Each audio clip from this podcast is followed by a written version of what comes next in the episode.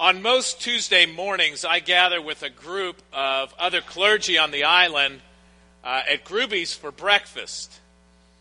And uh, there's a handful of us, and it fluctuates in terms of numbers and who attends. And the agenda fluctuates too. Sometimes we talk about something serious, sometimes we talk about an issue that's going on on the island, in the world, in our churches. Sometimes we just share our lives and enjoy each other and have fellowship together. But as we break bread together, our commitment is really to bless each other and to enjoy the fellowship in the midst of serving the Lord together. But sometimes on Tuesdays, we get into this little rapport where we're exchanging one liners with each other. And I know some of you might have a hard time picturing me being one who would do one liners. Especially my staff and my golfing buddies. But I really enjoy that. And sometimes also we have visiting clergy. And there was a guy this week, his name was Skip, who was visiting us and one of the clergy, and he brought him to the breakfast.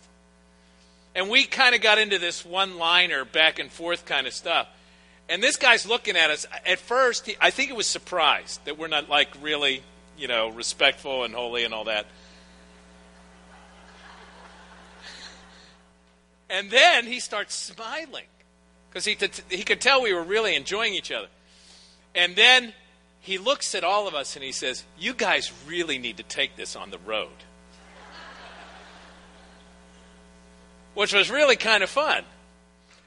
So, anyway, after I finished the breakfast, my, my standard practice is to then go home and write my sermon for Sundays, Tuesday morning.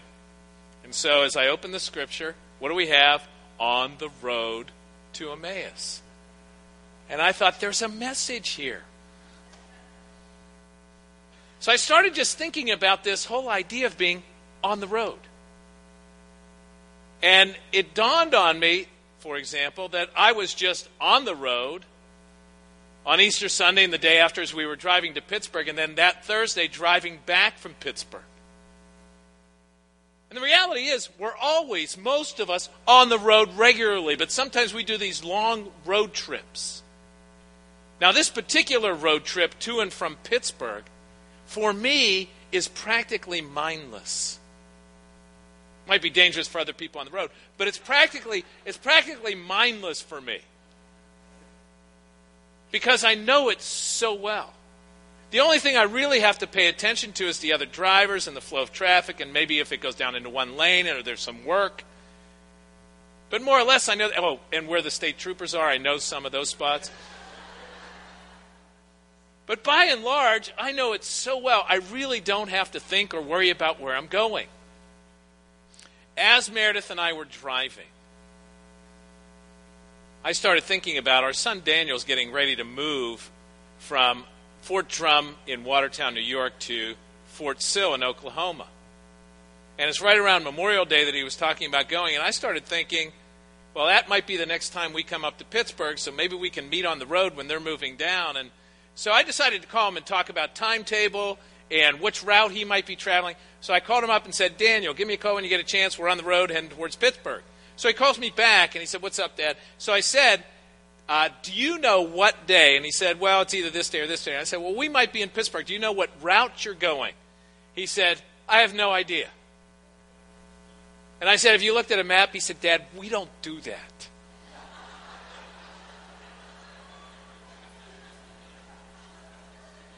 I said, What do you mean you don't do that?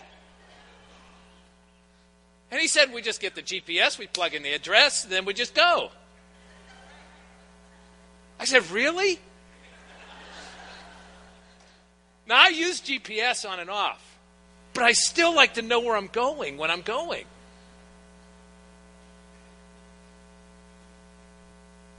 You know, and when you're traveling on the road, I mean, think about it. You're going to run into some hazards from time to time, right? And it's nice to have that map to figure out where you might go. Anyway, Think about all the hazards and the potential hazards you have. And you've got sometimes, especially when you're traveling up north, Thanksgiving time, New Year's time, you know, even Easter weather. So you got to concern yourself with that. You got to concern yourself with some of the construction that's going on. The traffic, I was amazed. You know, I thought we'd beat the heritage traffic. 95 and 26 were disasters as we were traveling. So you start thinking about all the potentials. You know, one of the other ones for me, the last two long road trips I took was rocks to the windshield. Last time I'd have my windshield replaced. This time I need, you know, one of those little repairs. What's that? Two trips?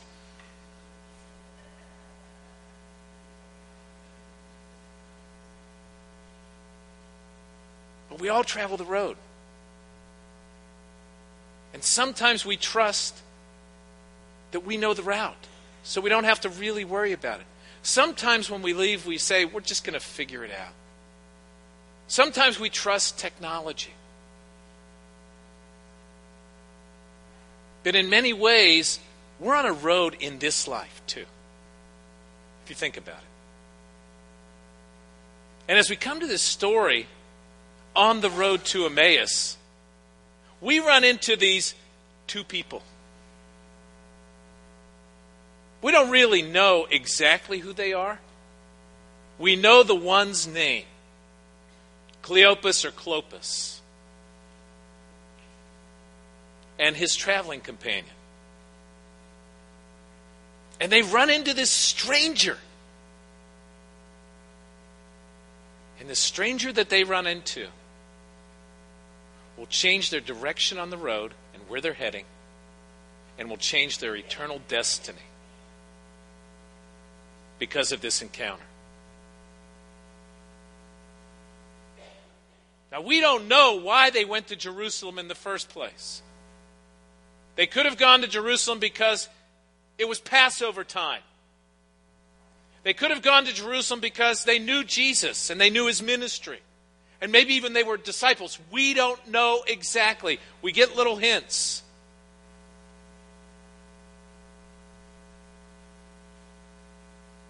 And it could even be Clopas and his wife are the two traveling. Because if you look in John chapter 19, you will see three Marys by the cross. Do you ever realize that? There's three Marys there? There's Mary, the mother of God, there's Mary Magdalene, and there's Mary, the wife of Clopas. So she was there. And my guess is that Clopas didn't leave her there so it might have been the two of them walking down the road together, heading back home, maybe back to work. And she was at the cross and she saw Jesus die.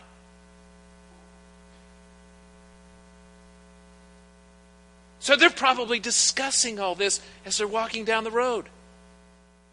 And then they encounter this stranger and they're not sure who it is. We don't know exactly why that is either. Maybe he had his hood down. Maybe they just weren't expecting them expecting to see him. Do you ever do that? You know, you see somebody at the beach, sunglasses and a bathing suit on. Whoa, I don't know who that is. But you do. So the reality is that they're discussing what they just experienced. And the stranger says, Mind if I walk along with you? What are y'all talking about? And what was their reaction? It was incredulous. The whole city knew. And remember, if this is Passover, it could be a million people. They're saying everybody knew what just happened. There was this incredible prophet who was mighty in word and deed. So they're describing this person that they were enamored by, they were thrilled by. There was something about this Jesus. But the high priests were against him. And they were good Jews. I mean, they were there for Passover, so maybe they're thinking, maybe the high priests are right. Maybe this guy really is bad. And that he was killed. And we thought, we thought he might be the Messiah. I mean, think about Palm Sunday. Think about how Jesus was, the mighty deeds, the words that he said. We thought he might have been the Messiah. And then something really crazy happened. We're still there up until today. And this woman comes back and says, The tomb's empty. He's risen. And then a couple of disciples go and say, Yeah, the tomb's empty and he's risen. And then they left. How does that make sense?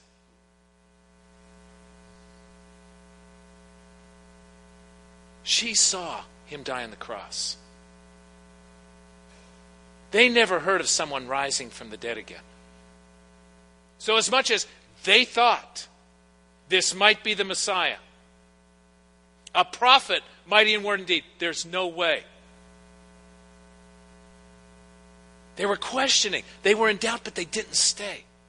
And you get the hint as to why because we had hoped. We thought, past tense, it's over, it's done. We don't understand what happened and why. We don't fully understand or comprehend who this Jesus is. But we had hoped.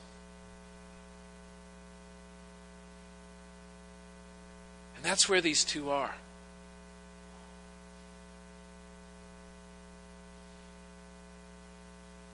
And they were sad. That's what Luke says. They were sad as they were walking along. They even say he was in the tomb three days. What does that tell you? You need to understand that.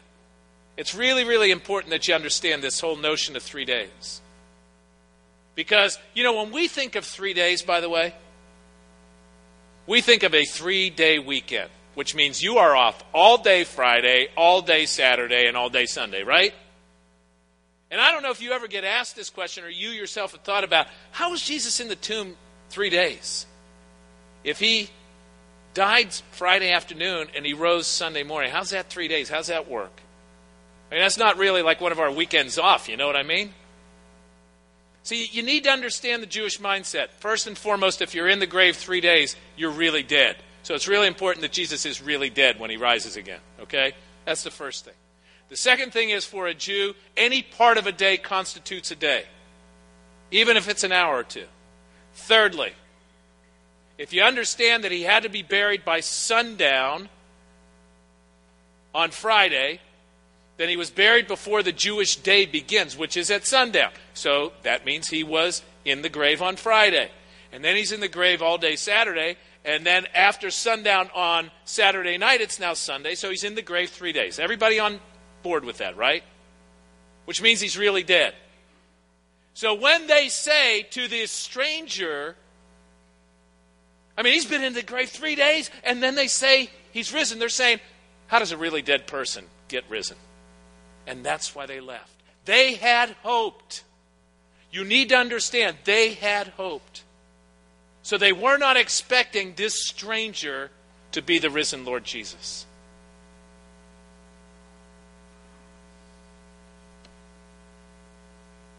So, what does Jesus do? He's listening to all this. He says, Boy, you just don't get it, do you?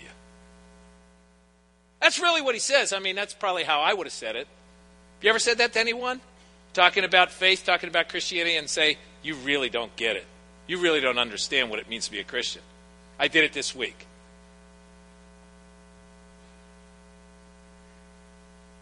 Because it's times like this, people really don't get it. They kind of dabble at Christianity or they think they know what Christianity is, but they really don't believe. So, what does Jesus do?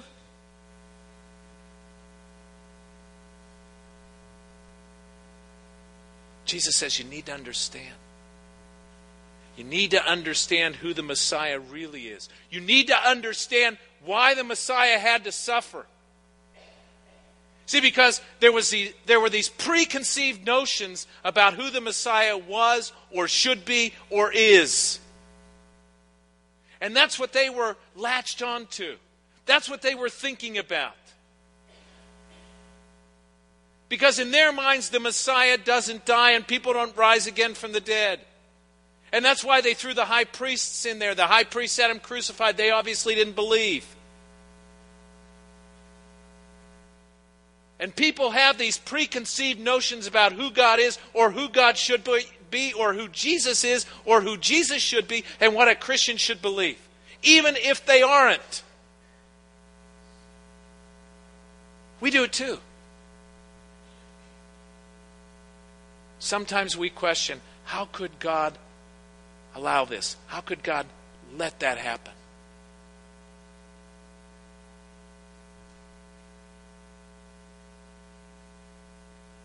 The Malaysian airline. How could God let that happen? The Korean ferry and all those young people that died. How could God let that happen? You know, it's an irony with some of the stuff that happens in the world. We really want our free will. Right? Doesn't everyone want their free will? I mean, it's why we live in the United States. We want freedom. It's why we think we should be able to act how we want, when we want, because we're free people. God gave us free will, after all. So we are free people. And yet, at the same time, when a Malaysian airline pilot exercises his freedom and does something wrong, or when a Korean ferry pilot does something wrong, we say, why, didn't, why did God allow that? As if they shouldn't be allowed to have freedom to make bad decisions or mistakes. See how that works? See, because ultimately, we don't always buy into the God that we say we believe in who allows free will.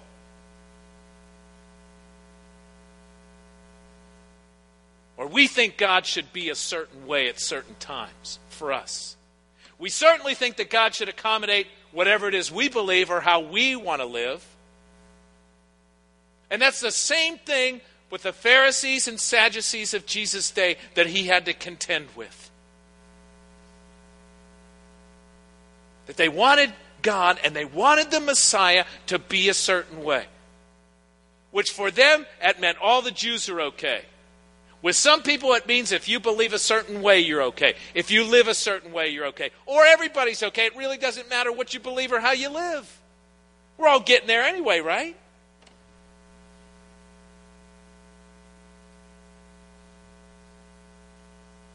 So Jesus says, You don't get it. The Messiah had to suffer. Why did the Messiah have to suffer? Because you're a sinner and you can't save yourself. And without the shedding of blood, there is no forgiveness of sin. And you needed someone who was fully human and at the same time fully God to be able to be the sufficient sacrifice for your sin and the sin of the world. Because you're a sinner who needs a Savior. You need redemption.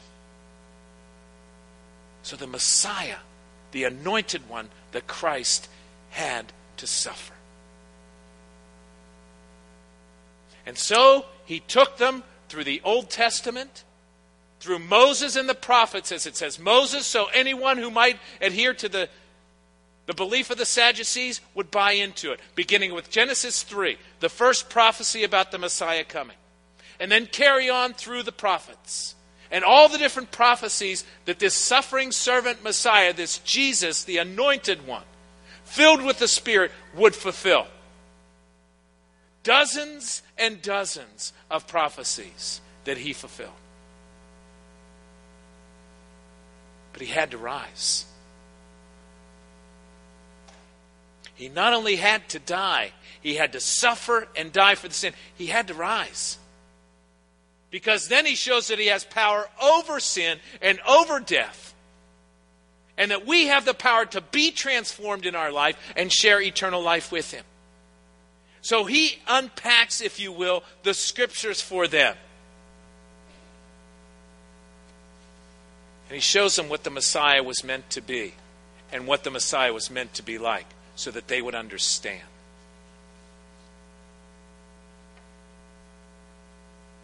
You know, Kevin Higgins, last week, our guest preacher,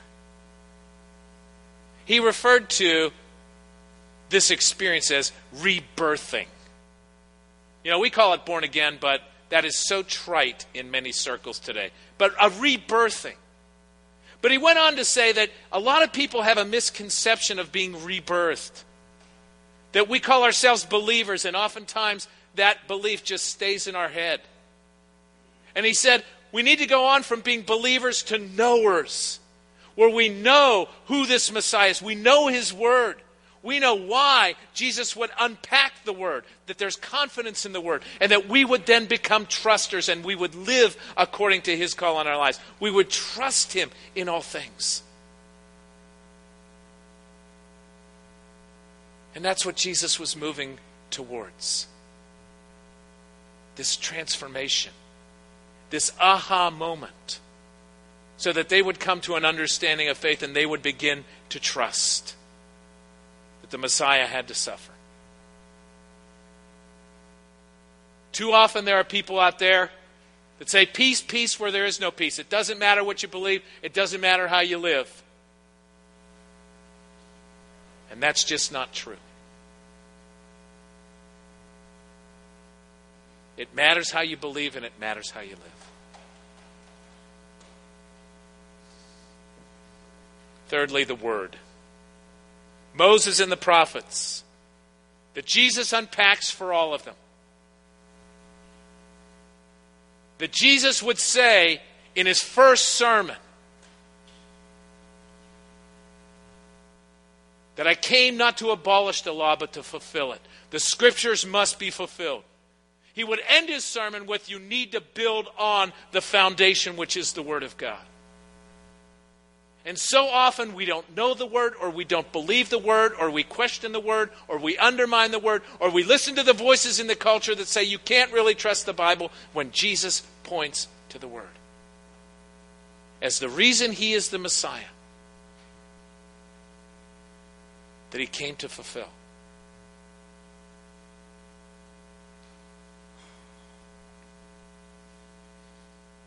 What happened next? What happened next? We're told that he broke bread with them. That not only did he explain the scriptures and explain the suffering servant Messiah, now he shows them through what he revealed at the Last Supper that he said this represents. He shows them through the breaking of bread and the pouring out of the blood, the wine. So he gives them the word and unpacks it. Then he demonstrates it in the sacrament. Word and sacrament going together.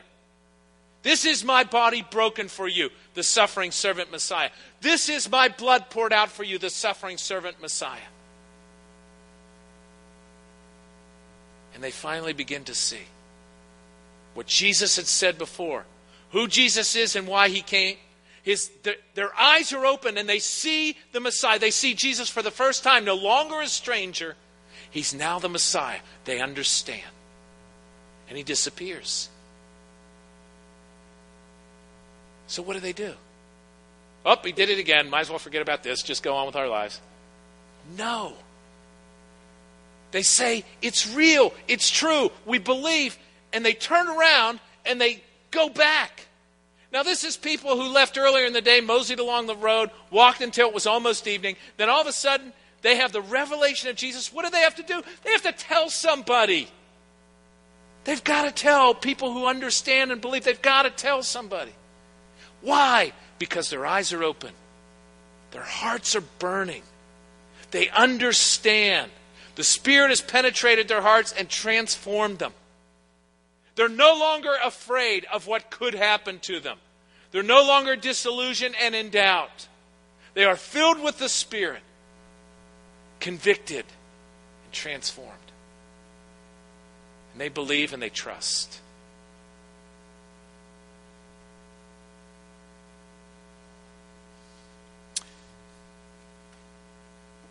Where are you on the road?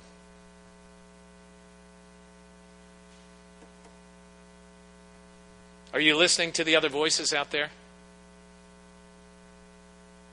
Are you walking away because you have doubts and questions? Are you unsure because your eyes tell you one thing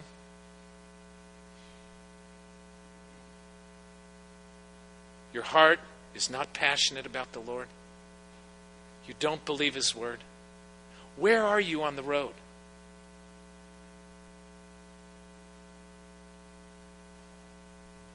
See, because what He wants for us is to reveal Himself. That our eyes would see. That our hearts would be burning with a passion for Him, with a love for Him, because we understand. And that we have to tell someone. We have to become His witnesses. We see the truth. We experience his truth in our hearts. It penetrates our very being and transforms our lives and transforms the direction of our lives. So that we long to witness, we long to be in community with other people that understand. And we don't care about what the temporal world says, about the fears that we had previously. Because He's touched our hearts changed our lives. Where are you on the road? Which direction are you heading in? Because He wants your eyes to see, and your hearts to burn, and your lives transformed so that you are on the road with Him for all eternity. Please bow with me in prayer.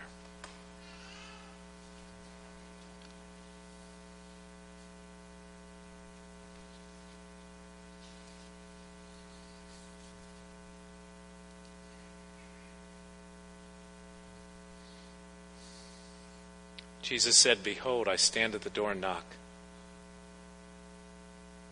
He who opens the door, I will come, in and eat with him, and he with me. Lord Jesus, we thank you that you were willing to come amongst us, to live as we might live and even more that you were willing to suffer and die for us in our place for our sin. Your blood shed. That you've given us your word, and you've given us this sacrament we call Holy Communion. That we might see with our eyes, be touched in our hearts, and transformed. Lord God, I pray for those here today that may not be convinced. That they might begin to walk with you, even if you're a stranger to them, and reveal yourself to them through your word. And Lord, as we experience this sacrament in community, that all of us might see with our eyes and be touched in our hearts, your body broken, your blood poured out that our hearts would burn within us, that we would long for community, and that we would be your witnesses. Lord, I pray this day that everyone here would walk along that road with you.